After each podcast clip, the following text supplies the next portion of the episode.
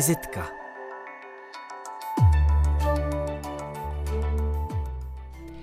Léty jsem si ověřila, že není k zahození sbírat věci vyhozené, protože ty se mi k práci najednou velice hodí. Jen je třeba je důsledně archivovat. Po zlaté éře železných nedělí, kdy nebyl problém nalézt litinové šicí stroje nebo mosazné kličky, přišla doma kera- doba keramická. Vyvolala ve mně vášeň pro staré dlažby a zbytky kachlíků, rozbité nádobí, střepy, zkrátka pro vše, co se dá zakomponovat do mozaiky. Časem mě ale začala trápit nutná vazba mozaik k jedinému místu a podvědomě jsem začala hledat něco jiného. Snad proto následoval skok do krásných žlutých kontejnerů, přetékajících záplavou lehounkých barevných plastových lahví. A tak jsem podlehla novému směru, který jsem si nazvala Pet Art. Náš dům se od sklepa po střechu zaplňuje nazbíranými petlahvemi. Jejich průsvitnost, škála barev a tvarů mě nutí přeměňovat je na křišťálové lustry, benátská zrcadla nebo křehký nábytek. A nebo zvířata, která vidím pomalu v každé petlahvi. A myslím, že téma zvířat mě jen tak neopustí, ale jsem vážně zvědavá, z čeho je budu dělat za takových deset let, když už teď vědci úspěšně pracují na petlahvích, které se zrecyklují sami. Tak místo úvodu dnešní vizitky jsem si vypůjčila text, který náš dnešní host, výtvarnice a sochařka Veronika Richtrová, napsala do katalogu k výstavě Zvěrstvo, kterou měla spolu se svým manželem, taktéž výtvarníkem Michalem Cihlářem, v roce 2007 v Umělecko-průmyslovém muzeu. Uplynulo 17 let, píše se rok 2024, k těm zvířatům ve velkém přibyly ve Veroničině ateliéru nejrůznější zejména tropické květiny a rostliny a já Veroniku Richterovou srdečně vítám ve vizitce. Dobrý den. Dobrý den. A vítám samozřejmě i vás, milí posluchači. Dnes vás vizitkou provede Hana Slívová. A hned na úvod přidávám pozvánku s nesmírně rozmanitou hravou a taky dost realistickou faunou a zejména flórou, vyrobenou právě metrou pet artu, se až do 7. dubna můžeme potkat ve skleníku Fatamorgana v botanické zahradě v Praze Troji na výstavě nazvané Nová Pet Tropicana. Je to výstava, kterou dala dohromady právě Veronika Richtrová. K té výstavě se samozřejmě dostaneme. Ráda bych se ještě ale na chviličku zastavila u toho materiálu. Eh, letos je to 20 let, co jste se do pet artu pustila. Je to ta práce s nejrůznějšími pet lahvemi, z nich vlastně vyrábíte takový paralelní svět. Eh, Zdá se, že ten problém, z čeho ta zvířata, květiny a lustry vyrábět prozatím nenastal. Nebo ano, je stále dost eh, kvalitního materiálu, dostatek petlahví, ze kterých můžete tvořit? No s petlahvemi se to má tak, že tím, jak je velký tlak na snížení produkce a spotřeby plastu, tak i ty lahve se mění. A ten text, co jste tady citovala, už si ani nepamatuju. A od té doby se toho hodně změnilo. Nicméně, co pořád zůstává, je to, že já procházím kontejnery eh, a prohrabávám se s pohrabáčem až na dno, abych našla nějaký poklad. A těch pokladů je čím dál tím míň. Lahve se stenčují eh, a hlavně už zmizela ta barevná škála. Aha protože eh, tendence směrem k ekologii velí dělat lahve průhledné. Pro mě to ale neznamená žádný problém, protože tím, že už 20 let si, si slím ty poklady, tak mám nastřádáno. Myslím, že víc než můžu do konce života spotřebovat. No dobře, jaká barva nebo jaký typ té lahve vám třeba teď chybí aktuálně, byste potřebovala, aby se třeba začaly znova vyrábět nebo aby lidé začali víc, víc vyhazovat? No, e, mně vlastně asi nic nechybí, jedině je potřeba se prohrabat až na e, konec těch mých skladišť. Uh-huh. Já skladuju láhve v takovém pobočném domku, ten je plný od e, podlahy až po střechu a čím hlouběji jdu do toho domku, tak tam nacházím lahve z minulých dob, co už se nevyrábí. Máte to nějak rozdělené jako, jako kartotéku, abyste věděli, věděla, kam No, sáhnout? kartotéka se tomu říct nedá, ale eh, je to takový zvláštní systém, eh, kdy já si pamatuju, Aha. co, kdy, kde, kam jsem dala, i když občas už taky musím říct, že ztrácím přehled, ale skladuje v různých pytlích a krabicích. A je v tom takový jako je to v tom spoustu mý práce eh, z let minulých, mm-hmm. protože já když ty lahve najdu, tak je musím eh, vyčistit, vysušit, rozstřídit a uložit právě podle barev nebo tvarů. A máte v těch krabicích a pytlích nějakou opravdovou zácnost? Něco, z čeho máte radost, co si třeba šetříte na nějaký extra majstrštyk?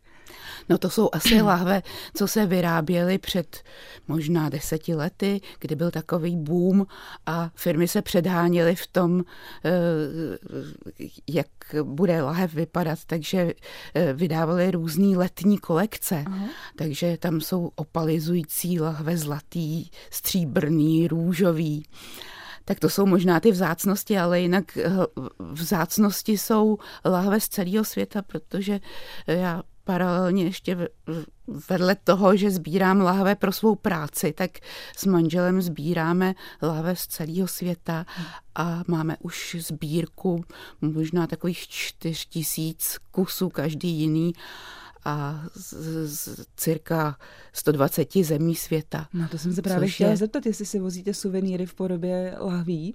Máte nějaký oblíbený kus, který pravděpodobně do něčeho nezapracujete, protože je to škoda? No já si vozím jednak teda lahve na práci, ale spíš do té sbírky, uh-huh. protože kdysi eh, před lety jsme eh, došli k myšlence, že by bylo fajn udělat muzeum petlahví. My jsme učinili několik pokusů, zatím se eh, muzeum teda nezrealizovalo, ale doufám, že eh, se jednou zrealizuje a v tom muzeu jednu část bude právě zabírat ta naše sbírka.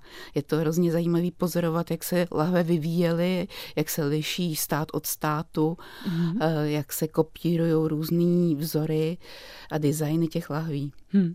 Vy jste vystudovala střední uměleckou průmyslovou školu, potom eh, jste studovala taky monumentální malbu na Umprum, čili výtvarnému umění v různých podobách se věnujete v podstatě celý život, ale ta práce s materiálem PET je stará nebo nová, 20 let. Ehm, taky se lze dočíst, že jste vlastně mm, s tím začala experimentovat dost náhodou a jedna z prvních věcí, které jste vyrobila, byl lustr. Jak k tomu došlo, že tehdy vlastně, když to byl pro vás úplně nový materiál, jste udělala rovnou něco tak gigantického, jako je lustr? Tak ten první lustr nebyl gigantický. Byla to lampička? Ne, křišťá, křišťálový lustr.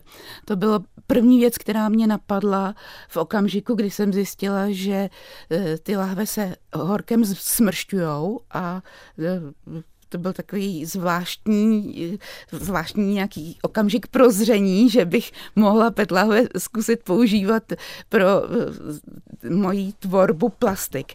A eh, tenkrát ještě nebylo moc barev, takže to, ta petlahev mi připomněla křišťál, křišťál a proto jsem se pustila do toho lustru ale e, já mám vztah k materiálu nějak tak už od dětství a ta střední umělecko-průmyslová škola mi dala hrozně moc, protože e, to byla škola, která byla zaměřená, já jsem vystudovala obor hračky. Měli jsme tam výborně vybavenou dílnu na dřevo, takže jsme se učili dělat se dřevem, ale e, dělala jsem i keramiku a různý další materiály a vlastně ten vztah k tomu materiálu se asi vytříbil právě na téhle škole. Hmm. Ta škola mi dala daleko víc, musím říct, než potom Umprumka. E, umprumka. Hmm. Hmm. Na Umprumce jsem studovala v ateliéru monumentální malby, ale tak jsem jako s lehkou závistí pošilhávala po vedlejším ateliéru skla, který tehdy vedl profesor Libenský a kde ta úroveň výuky byla daleko, daleko lepší. A proč jste si vybrala tu monumentální malbu? No, ta monumentální malba, to byl obor, na který jsem se dostala. A mm-hmm. v tehdejší době, což dnes už možná přijde současným studentům nepochopitelné, ale tehdy neexistovalo, že by člověk mohl během studia přecházet z ateliéru do ateliéru. Takže mě nezbylo, než e, zůstat e, v tom ateliéru malby. Ale to sklo mě vždycky fascinovalo hmm. a tak možná tak podvědomně jsem si našla náhražku v těch petlahvích. Pojďme se tedy vrátit ještě k petlahvím a k těm lustrům, protože aktuálně je možné vaše nové lustry vidět v kavárně Savoy v Praze. Eh, jsou to lustry, nebo minimálně ten jeden eh, z dvou tisícovek petlahví. Vy jste o tom někde snad řekla, že je to jako kdyby se křišťál zbláznil. Eh, tak jak vypadají lustry v Savoji, jak vznikaly? No, to byla velice zajímavá zakázka, které jsem věnovala téměř celý loňský rok. Jsou to tři obří lustry, Eh, které jsou zavěšené pod historickým stropem a majitel eh, kafe Savoy eh, měl dlouho myšlenku, že chce stávající eh, křišťálové skleněné lustry, které tam vysely, nahradit něčím, eh, co by bylo moderní, ale zároveň by to eh, korespondovalo s tím historickým interiérem. A když viděl moje křišťálové lustry u mě v ateliéru, tak se do toho zamiloval a řekl si, že tohle to určitě do té kavárny chce. A ty lustry jsou skoro nebo okolo dvou metrů v průměru i na výšku. Byla to ohromná práce. Musím říct, že možná nejtěžší zakázka, kterou jsem kdy dělala, protože pro mě je eh, těžký vydržet tak dlouhou dobu u jedné věci. Ta moje práce spočívá v tom, že pořád vymýšlím něco nového a tady vlastně eh, jsem to měla vymyšlený na začátku a ta realizace byla dlouhá. Nicméně tak také dobrodružná. No dá se to nějak lajkům popsat, jak to vlastně vypadá u vás v ateliéru, když tedy hm, dáváte dohromady takovou velikou věc, jako je lustr do kavárny Savoy, jaký je ten postup, jak vlastně dáváte ty jednotlivé součástky dohromady, protože opravdu, když se na tu věc člověk podívá, tak na první pohled nepozná, že to není nějaký klasický skleněný eh, nebo jiný materiál, který by pro ten lustr byl typický. Takže jak, jak, mm, jak eh, fungují ty technické věci při tom, jak, čím se začíná, jak se potom postupuje, na co se musí dávat pozor při tom. No tak u těch eh, lustrů především to znamenalo vystěhovat celý ateliér, eh, odstranit všechny další věci, abych měla dostatek prostoru. Ale potom začíná se samozřejmě technicky tou konstrukcí, strukturou lustru a u zrovna e, teda u těchto lustrů jsem vsadila na takovou techniku broušení, kdy využívám e, vzory, které jsou vylisované na těch lahvích a e, ty lahve matuju, potom je všelijak tvaruju do různých křivek a propoj, řežu a propojuju, takže vznikají takové hybridy různých značek, jakože se spojí eh, Coca-Cola s Pepsi-Colou eh, a ocásek má z kofoly, nebo tak něco. A eh, moje myšlenka byla, že ty tři lustry budou podobně strukturované, ale každý je trošku jinak barevně ladění. Hmm. Základem hmm. jsou průhledné matované lahve, ale doplňky jsou v barvách eh, petlahví. A jak se potom řeší ta světla?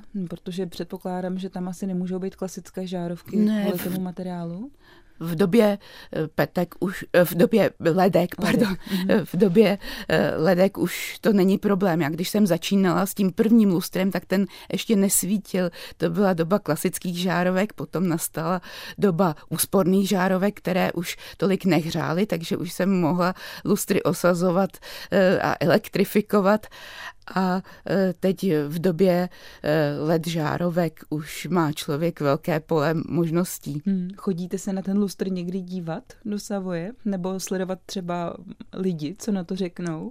No musím říct, že jsem zatím neměla moc času, protože e, jakmile jsem dokončila tuhle velkou zakázku, tak jsem se pustila do přípravy výstavy v botanické zahradě.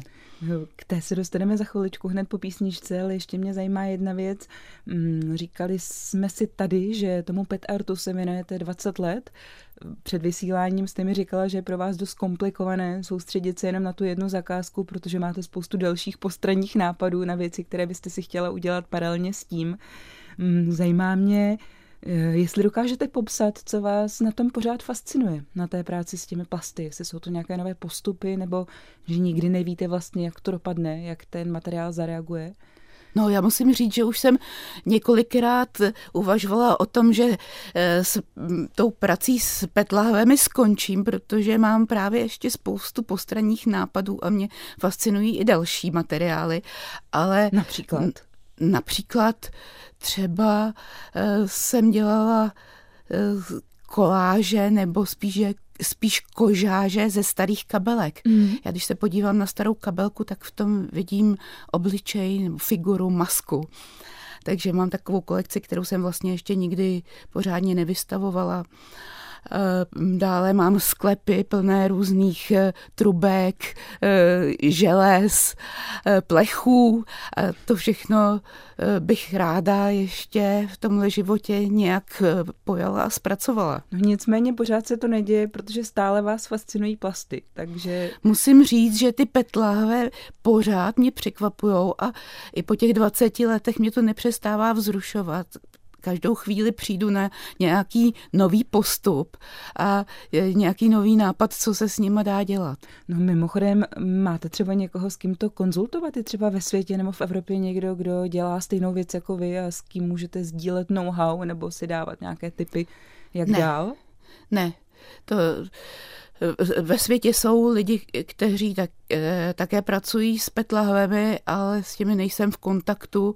A vlastně to je taková moje práce, ty petky a i ty postupy, co si vymýšlím, hmm. tak jsou vyloženě moje www.veronikarichterova.com, to je adresa vaší webové stránky, kam se, milí posluchači, můžete případně teď podívat, pokud vás zajímá to, o čem se tady dnes eh, na vlnách Vltavy bavíme. A vizitka zavináč rozhlas.cz, to je adresa, kam samozřejmě můžete směřovat jakékoliv dotazy na našeho dnešního hosta Veroniku Richterovou, výtvarnici sochařku. A dostáváme se k první písni vašeho dnešního výběru kterou jste si pro nás připravila. Bude to Perfect Day od Lou Reeda. Jaký máte vztah eh, k tomuto autorovi, k téhle písničce?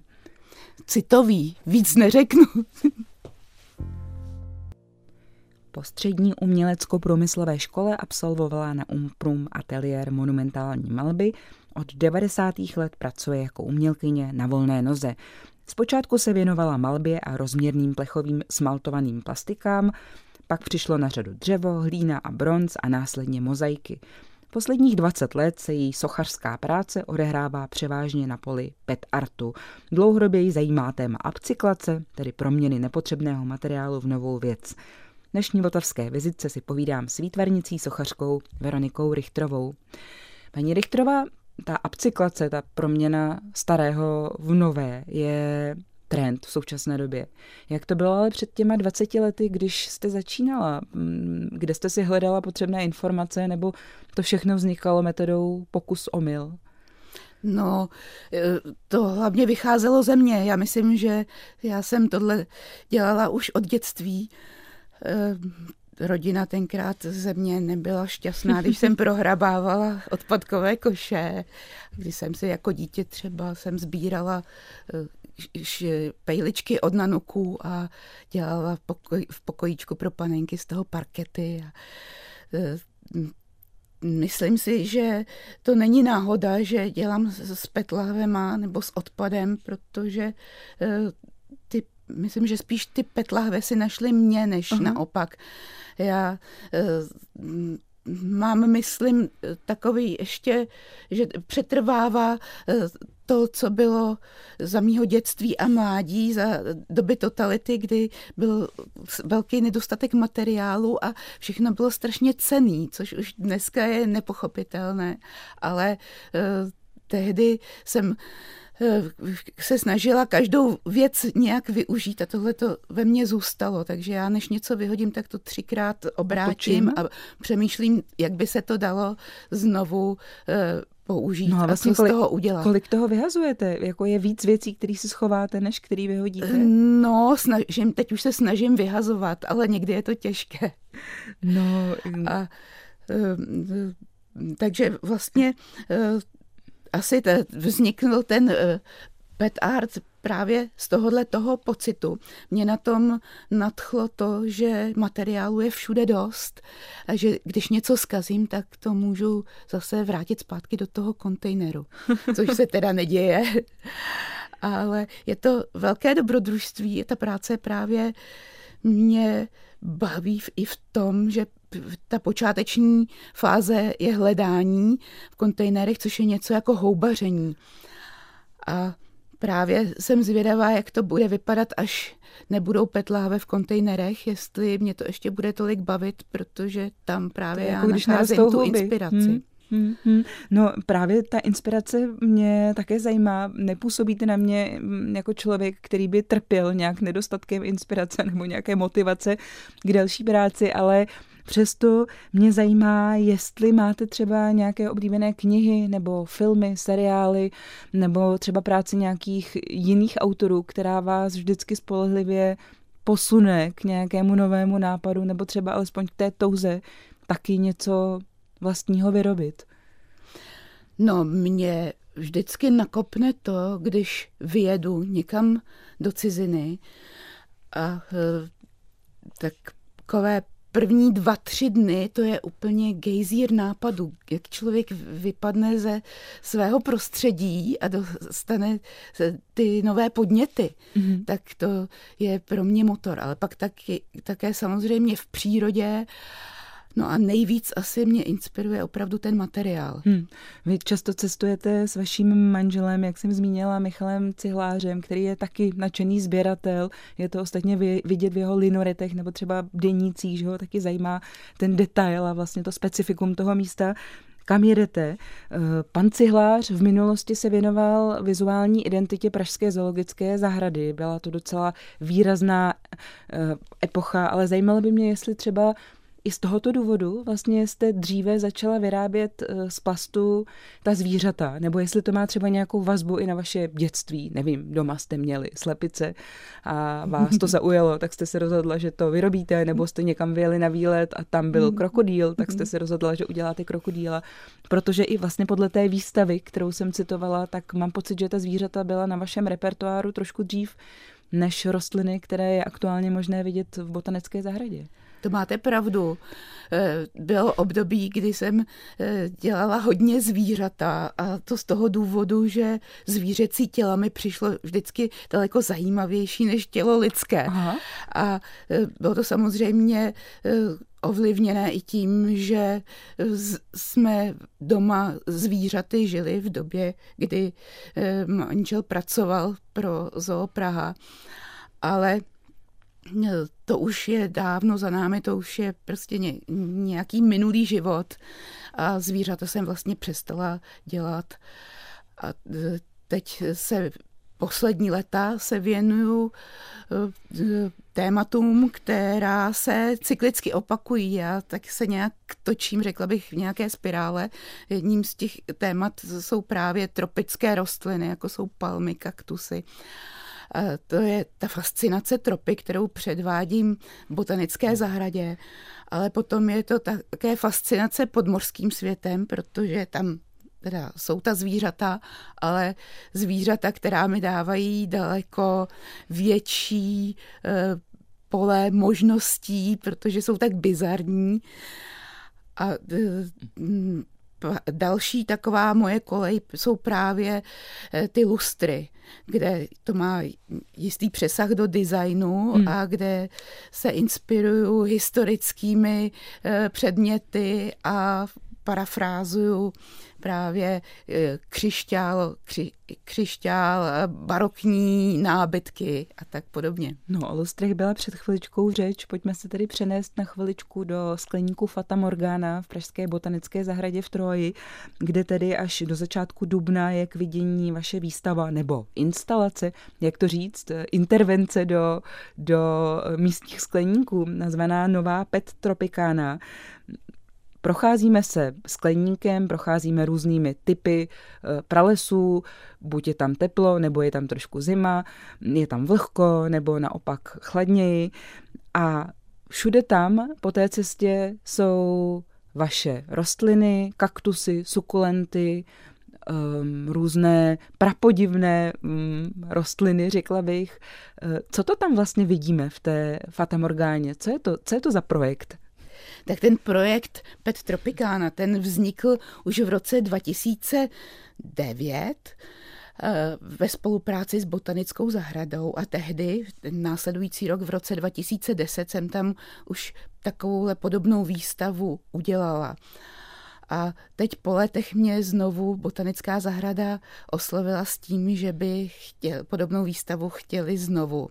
Pro mě to byla veliká výzva a hodně jsem o tom přemýšlela, jestli se do toho mám pustit, protože člověk nevstoupí dvakrát do stejné řeky a e, trochu jsem měla obavy, eh, aby to eh, návštěvníci nesrovnávali, nebo bylo jasný, že to budou srovnávat, ale eh, věděla jsem, že ta výstava musí být minimálně stejně dobrá, jako byla ta minulá. Ta byla velice úspěšná.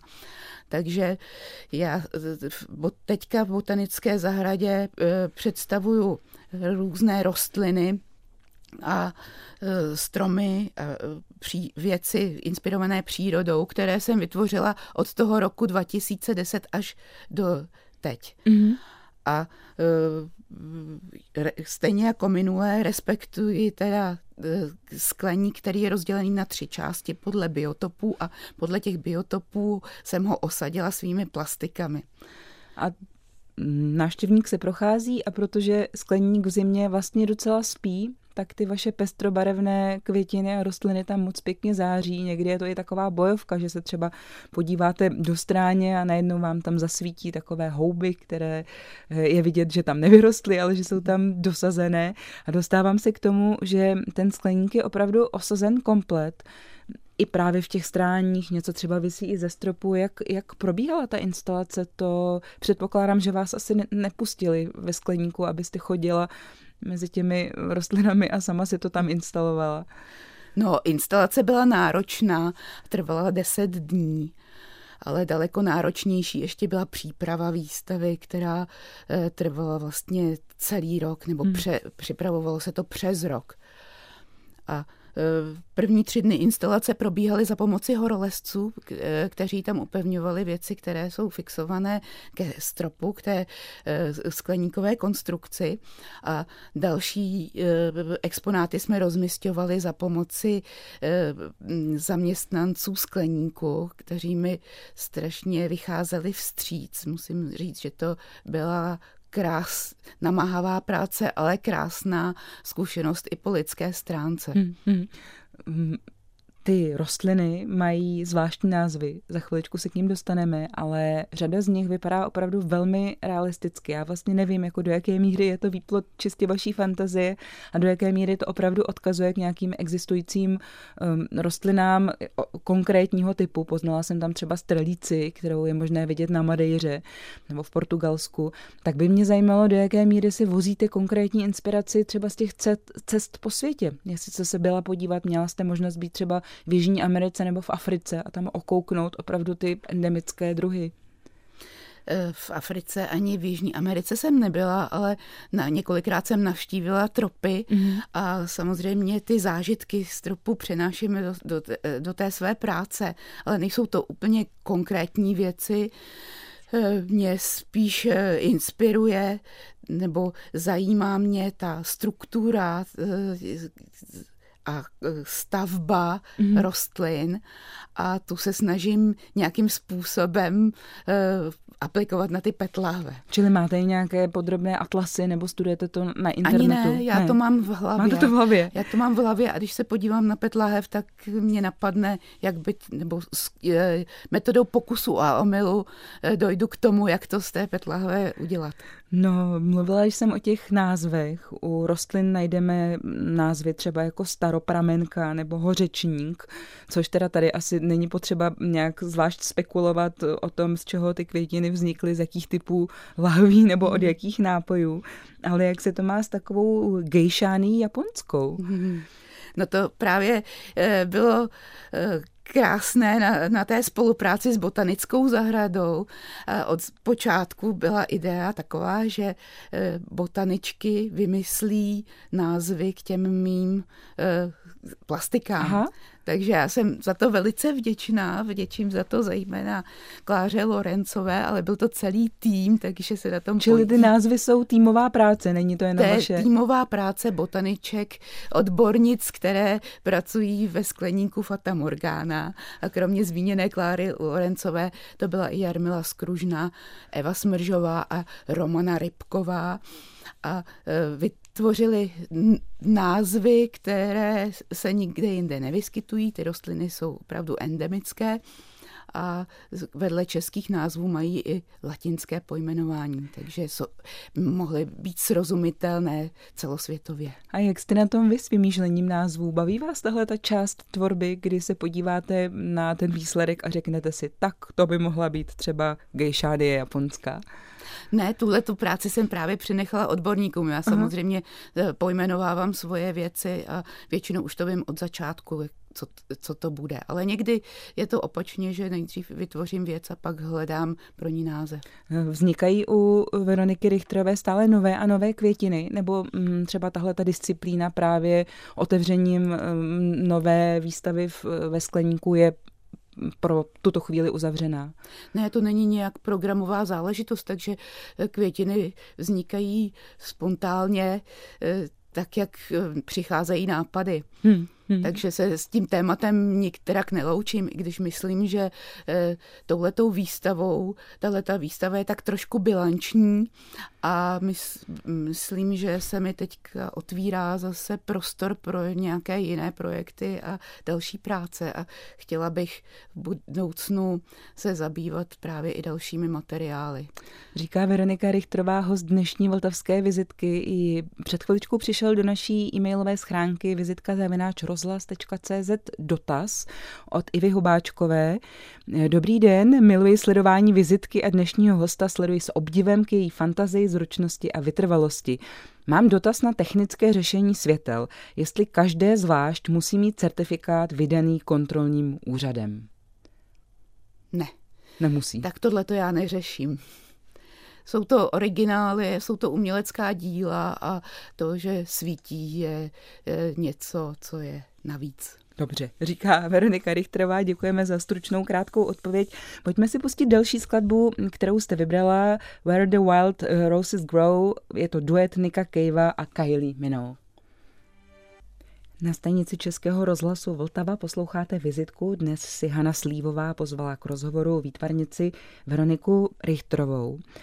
Vaše cesta za pet artem, o kterém jsme teď mluvili, vedla, jak jsme také už zmínili, přes mozaiky skládané ze střepů. Všimla jsem si na vašem webu, že nedávno jste se k ní vrátila. V kladenských kročehlavech stojí dům, který zdobí krásná, obrovská květinová mozaika. Co to bylo za projekt? Proč jste se k tomu vrátila, k té mozaice, k tomu skládání střepů na jedno místo, se kterým nejde nějak pohnout? No tak to byla náhoda, k tomu jsem přišla úplně nečekaně. Eh, já už jsem se mozaikama zabývala před 20 lety, vlastně to eh, bylo v době, kdy jsme dokončovali rekonstrukci domu a ty mozaiky tak nějak vyplynuly eh, z toho, že jsem se snažila zakrývat ta nevzhledná místa, co zůstaly po zednicích, co zůstalo po zednicích. A ten, tehdy jsem pracovala vyloženě jenom s tím, co nám zbylo ze stavby, co jsem nacházela po ulicích. A e, teď po letech e, jsem dostala zakázku od města Kladna e, vytvořit mozaiku na dům uprostřed sídliště. Bylo to v rámci participativní, bylo to součást širšího projektu, v rámci participativních mm-hmm. projektů města Kladna a vedle byla vytvořená divoká louka. A ta, já jsem měla doplnit tu divokou louku nějakými květy, ale nechtěla jsem, aby to byla vyloženě dekorativní záležitost, takže jsem šla více jakoby právě do struktury těch květů a stavby těch rostlin a udělala jsem mozaiku, která představuje endemické, neexistující rostliny. Na tu mozaiku jste už měla doma materiál, nebo jste se musela podívat po nových střepech? No právě, že eh, tady nastala situace, že jsem dělala z nového materiálu, protože ho bylo potřeba spoustu a byla to docela obtížná práce sehnat všechny ty barvy. V dnešní době se vyrábí většinou dlaždice a obkladečky v barvě šedé a béžové, takže jsem objížděla rů, různé prodejny, výprodeje, něco jsem schánila i na inzerát, takže jsou tam dlaždice z proveni, z nejrůzněj, nejrůznější provenience, od českých přes italské, španělské, bulharské a nevím jaké. Hmm, vy jste říkala před chviličkou, že byste se možná třeba v budoucnu vrátila k té práci s těmi koženými nebo koženkovými materiály. Ostatně i to je vidět na vašem webu www.veronikarichterova.com. Hmm, zajímaly by vás do budoucna opět i ty mozaiky, návrat k tomu statickému, nebo je to Já spíš se ničemu nebráním. Věc? Mm-hmm. Já se ničemu nebráním a nechávám to tak, jak to přichází. Eh, třeba s touhle velkou mozaikou jsem vůbec nepočítala. Mm-hmm. Takže eh, myslím, že je důležité, aby člověk zůstal otevřený všem možnostem. A co se týče materiálu, tak to jsem zásobená na několik životů. Životu dopředu. Vrátím se ještě trošku hloubš zpátky do minulosti, když jste byla na studijní stáži ve Francii. Dočetla jsem se na vašem webu, že tam jste chodila po ulicích a když jste narazila na nějakou pěknou překlišku nebo rám, tak to okamžitě skončilo ve vaší tašce a pak jste na to malovala. Eh, ty rámy jste právě stloukala z toho, co jste našla na ulicích. Jaký to byl čas tehdy v té Paříži a jaký materiál to poskytovalo pro vaší práci? No, to, to byl eh, moc zajímavý, to bylo moc zajímavé období a eh, bylo to eh, těsně po revoluci, takže člověk byl vším uh, ohromen. Tady neměla jsem žádnou zku, předchozí zkušenost se životem na západě. A Paříž uh, je v tomto směru pořád uh, velice inspirativní, protože tam se neustále něco vyhazuje na ulicích, ale tehdy to byla nutnost. Byla jsem, měla jsem malé stipendium, které tak tak stačilo na přežití a abych chodila do obchodů s profesionálními potřebami pro výtvarníky, na to jsem neměla. Ale to, vzpomínám na to strašně ráda, protože tehdy jsem opravdu se věnovala naplno malbě a to už se mi nepodařilo tady v tom života běhu zopakovat. Hmm, to je zajímavé. Vy jste vlastně, jak jste říkala, vystudovala jste ten ateliér i proto, že nebylo možné přestoupit. Pak jste tady i tady díky pařížským nálezům dál malovala, ale kdy se to stalo teda, že, že ta malba úplně ustoupila do pozadí a přišly materiály a další taková, to řekněme, jako víc užitná práce? No já jsem se eh, tady věnovala hodně smaltované plastice a k tomu po návratu z Paříže jsem se zase k tomu vrátila. To bylo ještě v době, kdy existovala továrna Sphinx v Českých Budějovicích, kde se na tuny vyráběly hrnce, eh, smaltované nádobí, zejména na vývoz do Ruska nebo Sovětského svazu. A to potom se, eh, ta fabrika potom záhy zkrachovala a tím já jsem přišla o tu možnost eh, svoje věci realizovat. Takže pak právě nastoupily ty další materiály.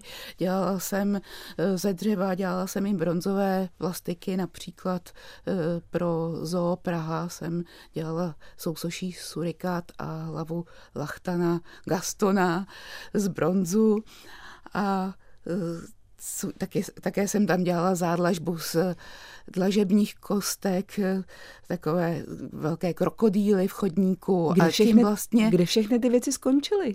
No tyhle, eh, zrovna eh, tyto realizace jsou tam pořád. Jsou tam pořád. Ty jsou tam pořád, ale to bylo právě období, kdy ještě do toho teda přišly děti a e, přestavba domu, který jsme koupili jako úplnou ruinu a mě to opravdu tyhle ty starosti pohltily natolik, že jsem, e, že se nedalo, abych se někam zavřela do ateliéru hmm. a hmm. malovala hmm. si jen tak.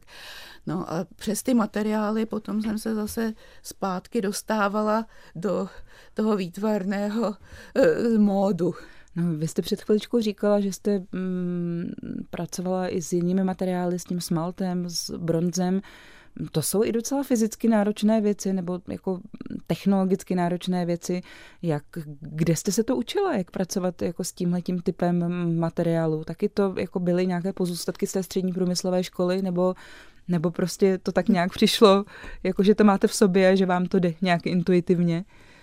Ne, ze, ze školy uh, jsem ty znalosti neměla, a z vysoké školy umělecko-průmyslové už vůbec ne, takže člověk se to učil tak za pochodu. Ale tak eh, v bronzové plastiky to znamená, že člověk tu věc vymodeluje z hlíny a předá ji slévačům a ti už to uh, se postarají o tu technologickou část. Ale co se týče smaltů, tak tam jsem opravdu od píky se to učila a to jsem se zase učila v té továrně, Mhm. Když jsme u těch technologických záležitostí, přidám tady dotaz, který přišel od pana Jakuba Caudra, který se ptá, jestli byste mohla trošku popsat, jakým způsobem petláhve zpracováváte a jaké používáte nástroje. Já sám, já sám jsem si do toho kdysi pustil s nůžkami a zapalovačem a docela to šlo. Nemám samozřejmě ambice se paní Richterové vyrovnat, ptám se pro zábavu. Děkuji a zdravím vás. Tak a... jak to vypadá s, se zapalovačem, s nůžkami a s káhanem? A to já ráda objasním. E, e, na té mé práci je právě e, skvělé to, že k tomu skoro nic nepotřebuju, nebo to, co potřebuju, si můžu zbalit do tašky a někam s tím odcestovat. Jedná se především o horkovzdušnou pistoli, nůžky, řezák a elektrikářskou pájku. To je taková a série z hobby marketu v podstatě. Ano, to, dá se to všude pořídit. A princip té mojí práce je, že já lahve pře, přetvarovávám eh, pomocí toho horkého vzduchu. A eh, pak je všelijak stříhám a ohýbám. Samozřejmě je to postavené na letité zkušenosti, takže když jsem začínala, tak jsem se s tím opravdu hodně prala a ne mě, protože se právě proto, že jsem neměla tu zkušenost, jak se petlahev chová. Ona, když ji zahřejete, tak se chová celkem nezřízeně. Čili měla jste tehdy velký odpad, velký pet odpad? Když no, začínala. u mě je to s tím odpadem, odpadem Právě složité, proto protože já, když něco dělám, tak eh, ten odpad eh, nechávám ležet a někdy mě i to, co mi odpadne od ruky, inspiruje k další věci, takže třeba odbočím, nechám stranou to, co zrovna dělám a vymýšlím, co nového udělám z toho, co, se, co, jsem, co mi upadlo na zem. Tím pádem ta moje práce se tak jako různě eh, větví a je nekonečná. Mimochodem, co říkáte na kritické hlasy na vaší práci, protože samozřejmě je celá řada lidí, tady milí posluchači, kteří posílají e-maily, tak mají vaši práci rádi, obdivují ji, přijde jim inspirativní, ale pak jsou také návštěvníci mm, fatamorgány, kterým se vlastně zásah plastu do přírody nelíbí. A je to pro ně důvod, proč jít do skleníku až poté, co výstava skončí, protože mají pocit, že, že plasty a příroda příroda rozhodně k sobě nepatří a není to pro ně některak inspirativní. Ostatně podobné reakce jsem si četla, přečetla i pod fotografiemi vašeho lustru v kavárně, kde ti lidé mají pocit, že plastový lustr ten prostor hyzdí. Tak jak, jak reagovat na tyhle ty reakce?